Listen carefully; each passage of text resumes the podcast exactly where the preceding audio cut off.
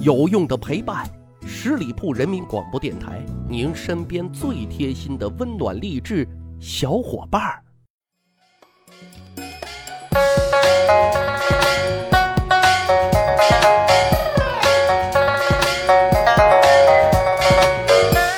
十里铺人民广播电台，趣扒历史，增长见识，密史趣谈。我是大汉。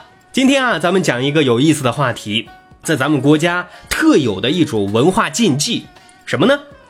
避讳。啊，比如说给孩子起名的时候啊，孩子呢是要记家里长辈讳的啊。虽然说现如今社会开放程度已经很高了，但是避讳这一文化禁忌啊，应该是普遍存在的啊。那在封建社会，这条条框框就更多了啊。比如说，庶人那是要避圣人讳的，臣民是要避皇帝讳的，老百姓那是要避官员讳的，子女那是避父母讳的哈，等等等等。这种避讳啊，要是上纲上线起来，轻则背负一个扰乱常理的伦理罪名，重则比如说兴个文字狱什么的啊，那可就小命难保了。但是啊，有句话叫做“过犹不及”，所以呢，这些避讳啊，有时候哈也是令人忍俊不禁，闹出不少笑话的啊。最经典的案例就是“只许州官放火，不许百姓点灯”。今天节目呢，咱们就再扒几个经典的案例，比如说鲤鱼，在我们国家传统文化是很有寓意的啊。古代呢，娶妻迎亲的时候啊，一定是要有鲤鱼做聘礼的。过年家宴的时候啊，也一定要有一道红烧鲤鱼。哈哈，家里盖房子、上梁生子、过大寿的时候，宴请宾客也一定是要有鲤鱼的。这样呢，是既有礼又有鱼啊，那是多好的一个彩头啊！但是各位，你能想到吗？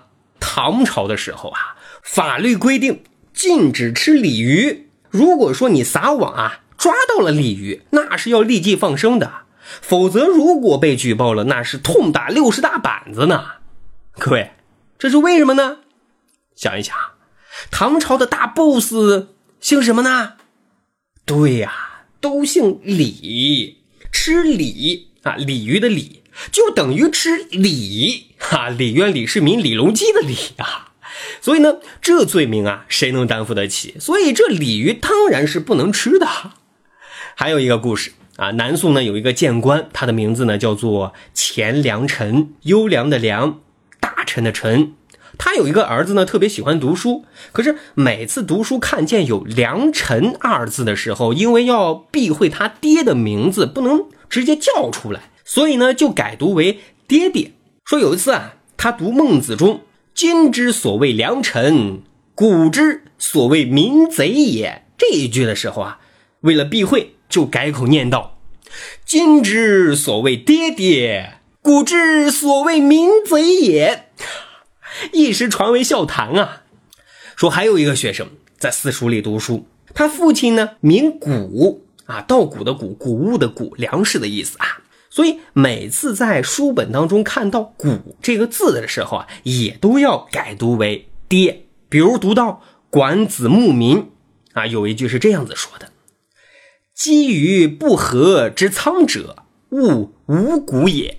啊，这句话的意思是说啊，把粮食积存在取之不尽的粮仓里，就是要努力耕种好粮食生产。啊，这五谷指的就是粮食啊。可是因为要避讳，这学生啊，只能把五谷啊念成五爹。那这句话一下子就变成了积于不和之仓者，勿五爹也。更有意思的是后面啊，当他读到刘禹锡上杜司徒书时啊，文中有一句是这样子说的：“百谷之养高羽，高羽啊，石膏的高，高羽就是好雨的意思，就是说粮食都依靠好雨。因为要避讳，百谷只能念成百爹，所以这句话就又变成了百爹之迎高羽。”啊，他的同学听了之后啊，都前仰后翻，哈哈大笑，就问啊：“你一会儿是五爹，一会儿是百爹，你到底有多少个爹呀？” 啊，求一求这个学生的心理面积有多大？哈，他的人生真的好无奈呀。还有一个小故事：十六国时的前秦国主蒲生。这位君主呢，很独特啊，只有一只眼睛，是个独眼龙，因此啊，就特别忌讳，比如说不足、不惧、少、无、缺、伤、残、偏、毁等等等等这些字眼啊，心里啊，应该说已经很扭曲了。所以这人啊，性格是非常暴烈的啊，手下的人无意犯了他的讳，就会受到剁腿、破肚、锯象啊，就割脖子等等酷刑啊。说有一次他叫一个太医啊配药，就问啊，药里面要配多少人参啊？有什么主要疗效啊？又有什么副作用呢？啊，太医就回答说啊，虽小小不惧，自可堪用。各位，不惧。可是犯了大悔的啊，蒲生是勃然大怒，先将太医的双眼挖掉，然后再将他杀死。所以帝王的避讳，尤其是要小心的哈，因为弄不好就要掉脑袋的啊！各位听密史趣谈啊，除了长见识，最主要的是长谈资啊。接下来咱的知识点就来了啊，古代呢有如此之多的避讳字，那古人是如何避讳的，而又能表达原意呢？大概啊。有以下几种方式，啊，第一种呢，就是用同义字或者近义字代替，比如说汉高祖名邦，啊，所以汉代人啊用国代替邦，国家意思是怎么来的？其实啊就是从汉代这开始叫国家的啊，因为在古代一个国家那都叫邦家。再比如说东汉光武帝啊明秀刘秀。所以呢，就避讳“秀”这个字。于是呢，他就把科举考试当中的“秀才”改为了什么“茂才”。好，再说第二种啊，用音近字代替。比如说，清圣祖康熙帝名玄烨啊，清代人便以“元”代替“玄”，以“玉”唐后主李煜的“煜”啊代替“业”。这上面制定了规则，底下确实也就好落实、好办事儿了啊，也就不会犯忌。好，再说第三种。缺笔画啊，比如说唐太宗李世民，唐代人呢就把“世”缺笔画写成 “f” 的字样啊，大家一看 “f” 啊，就知道这是世界的“世”了啊。还有这第四种，用形似字来代替，比如说五代后周的郡主郭威，因为要避他的讳啊，所以一个叫郭延威的人啊，就用“成”代替“威”啊，就改名成了什么郭延成了。再还有改读音的，比如说孔子名丘，过去读书人呢把丘字一般都读成谋，这都是为了避孔子的讳啊，圣人的讳。